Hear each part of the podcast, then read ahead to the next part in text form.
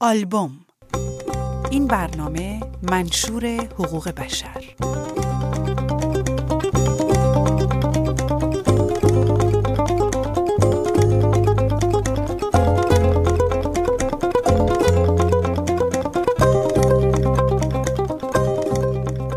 ماهای اول رسیدنم به اینجا هنوز افسرده بودم. بیشتر روز خواب میموندم و برای کلاس زبان رفتن به زور خودم از زیر ملافه میکشیدم بیرون. دلم برای همه جای خونه و کوچه و محلمون تنگ بود. شبا خواب مامانمو میدیدم و صدای بابامو میشنیدم که اسممو میگه. دنبال منه. از خواب میپریدم و تا صبح توی جام غلط میزدم. هنوز تو خیابون که تنه میزدم به کسی بر میگشتم و ناخودآگاه میگفتم آخ ببخشید. از ایران اومده بودم بیرون، اما هنوز توی ایران زندگی میکردم. همون روزا بود که گلاره رو توی کلاس زبان دیدم. از موهای قهوه‌ای و چشای درشت مشکیش همون لحظه اول میشد حدس زد که ایرانی باشه. وقتی ژاکت سرخابیشو در آورد و روی بلوزش نقش بزرگ فروهر رو دیدم، دیگه مطمئن شدم.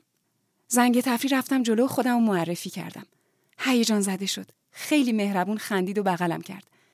گلاره پر از شور بود، پر از هیجان، و موهای فرفری و بلندش که بالای سرش جمع شده بود به خنده‌هاش یه شادی خاصی میداد. یه جور شادی که من غربت زده اون روزا خیلی بهش احتیاج داشتم. من و گلاره خیلی زود با هم دوست شدیم. گلاره تنها زندگی میکرد. از شوهرش جدا شده بود و بچهش ایران مونده بود، چون شوهرش اجازه خروج از کشور رو به بچه نداده بود.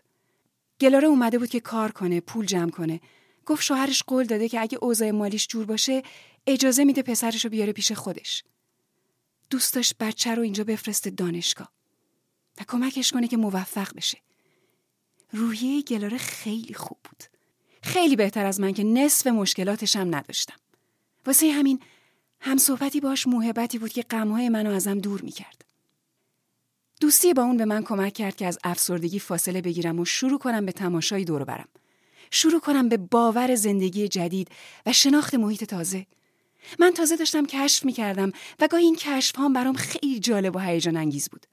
سوار مترو می‌شدم، رانندگی می‌کردم، نظم شهر رو می‌دیدم، نظم کارهای اداری. کم کم دنیای جدید رو می‌شناختم و ضمن دلتنگیام بیشتر به پررنگ بودن تفاوت‌ها دقت می‌کردم. چیزی که نگاه من و گلاره رو به زندگی توی کشور جدید از هم جدا می‌کرد این بود که چیزای خوب کشور جدید برای من مایه حسرت بود. دائم فکر می‌کردم این نظم درست حسابی توی رانندگی، خیابونای تمیز، اداره‌های مرتب و کارمندای پاسخگو چرا فقط مال مردم اینجاست؟ پس چرا من توی کشورم اینا رو نمی‌دیدم؟ من تازه داشتم سرمو از افسردگی دوری از خونه بیرون می‌آوردم و کشف می‌کردم که خونه من چه چیزایی از اینجا کمتر داره. گلاره ولی مثل من فکر نمی‌کرد. اون فکر می‌کرد هر جور تعریف و تمجید از برتری و نظم و عدالت اینجا توهین به فرهنگ ماست. فکر میکرد وطن فروشیه. گلاره سرخ میشد وقتی من میگفتم تازه دارم کشف میکنم که چقدر معنی آزادی برای ما و اینا متفاوته. معنی شادی، معنی رضایت. اون موهای خوشگل فرفری شد و دور انگشتاش میپیچید و میگفت اینا چی دارن؟ هیچی. پشتشون خالیه. تمدن ندارن. ندیدی تو اخبار میگه چقدر خودکشی؟ ندیدی میگه چقدر نوجوانا دزدی میکنن؟ اگه محرومیتای ما هم داشته باشن گرگ میشن، همدیگه رو پاره میکنن. گلاره حرفای منو گوش نمیداد. چیز دیگه ای میشنید جز منظوری که من داشتم. من بهش میگفتم همین موهای قشنگ تو توی کشوری که دوستش داری باید زیر پوشش باشه، در حالی که معلومه بهش اعتقاد نداری. بچه تو نمیتونه از کشور خارج بشه چون همسر سابقت راضی نیست. تو دوست داری اونو برای درس خوندن بیاری اینجا چون فکر میکنی دانشگاه‌های اینجا معتبرتره. اما اون فکر میکرد که من دارم با این حرفا به اصالت و وطن خودم پشت میکنم. یه روز که زیر سایبون کنار خیابون نشسته بودیم و قهوه میخوردیم، چشممون افتاد به اردکایی که داشتن خوش و خورم از خیابون رد میشدن. ماشینام براشون ترمز کرده بودن و با حوصله و لبخند داشتن رد شدنشون رو از خیابون تماشا میکردن. گلاره که طبق معمول هیجان و خوشحالی منو برای این همه احترام به زندگی و آرامش دیگران به حساب وطن فروشی میذاشت، شونه بالا انداخت و پشتشو کرد اردکا راننده ها گفت وا، حالا همچین تعجب میکنی؟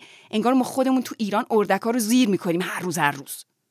بعد ابروهاش رو بالا برد و گفت به قول اون روانشناس معروف، ایرانیا تا 2 روز از خارج رفتنشون میگذره یادشون میره از کجا اومدن، شروع میکنن به به به چه چه کردن و خارج کردن.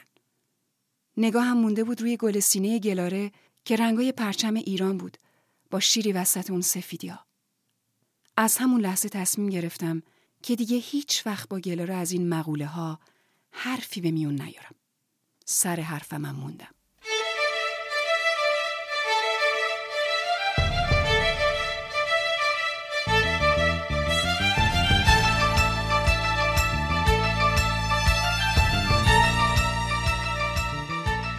دیگه کم کم من توی زندگی غربت راه افتاده بودم و سرم شلوغ شده بود. درس و کلاس و کاری نیمه وقت همه روزامو میگرفت و فرصت نمی‌کردم که مثل قبل به گلاره زنگ بزنم و ببینمش. گلارم تمام وقت کار میکرد تا بتونه برگرده ایران و پسرشو با خودش بیاره اینجا. فقط گاهی زنگی و حالا احوالی. امروز که از سر کار برگشتم خسته نشستم روی مبل و دکمه پیغامای تلفنی رو زدم. صداشو که شنیدم جا خوردم. اول نشناختم ولی خودش بود. داشت گریه میکرد. برام پیغام گذاشته بود که داره برمیگرده ایران. بهش خبر رسیده بود که همسر سابقش در اثر سکته فوت کرده و حالا حضانت بچه افتاده دست پدر همسرش. مردی که هرگز اجازه نمیده نوش بیاد پیش مادرش. گلاره گفته بود با اولین پرواز عازم ایران تا بره التماس کنه به پدر همسرش.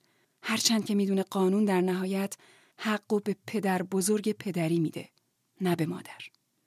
گلاره گفته بود اگه مجبور بشه پسرشو غیر قانونی با خودش میاره.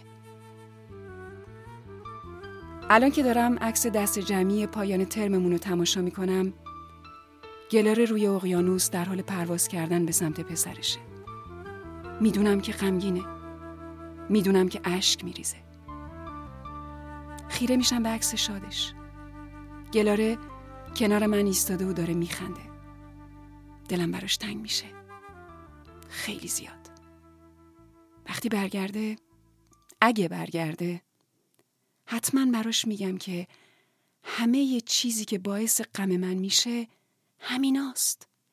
همین که یه جوجه مرغابی میتونه توی شلوغ‌ترین و ناامن‌ترین خیابون دنبال مادرش از جلوی ماشینا به سلامت بگذره، اما پسر اون نمیتونه دنبال مادر خودش آزادانه سفر کنه. بهش میگم منظورم این نبوده که به کوروش و داریوش و تخت جمشید و منشور سنگی حقوق بشرمون بیعلاقم. فقط دلم میخواد قانونمونم اجازه بده به اون منشور عمل کنیم و در کنارش راحت و شاد زندگی کنیم. وگرنه صرف داشتن این تمدن چند هزار ساله دلیل بالا گرفتن سرمون نیست. هرچند که هیچ کدوم از این حرفا هم دلیل نمیشه که آدم عاشق اون خاک نباشه. دلم میخواد وسط این همه ناامیدیش، این عکسو با لبخند پر از امیدی که به لبهاش داره، با این شعر قیصر امین پور براش ایمیل کنم تا بدونه که به خاطر فردای پسرش باید اشکاشو پاک کنه و قدماشو محکم کنه برای ساختن.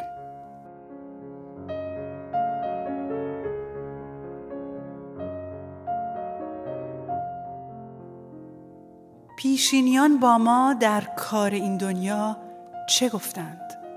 گفتند باید سوخت، گفتند باید ساخت. گفتیم باید سوخت، اما نه با دنیا که دنیا را.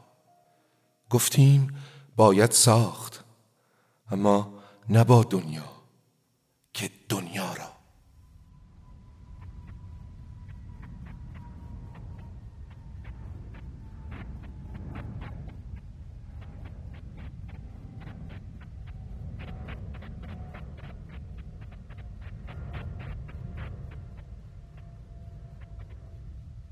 این برنامه کار مشترکی بود از نویسنده ستاره بیزایی، تدوین و کارگردانی شبنم طلوعی، اجرای متن و شعر گلچهر دامغانی، شبنم طلوعی، امیرحسین حسینی، صدا بردار امیرحسین حسینی.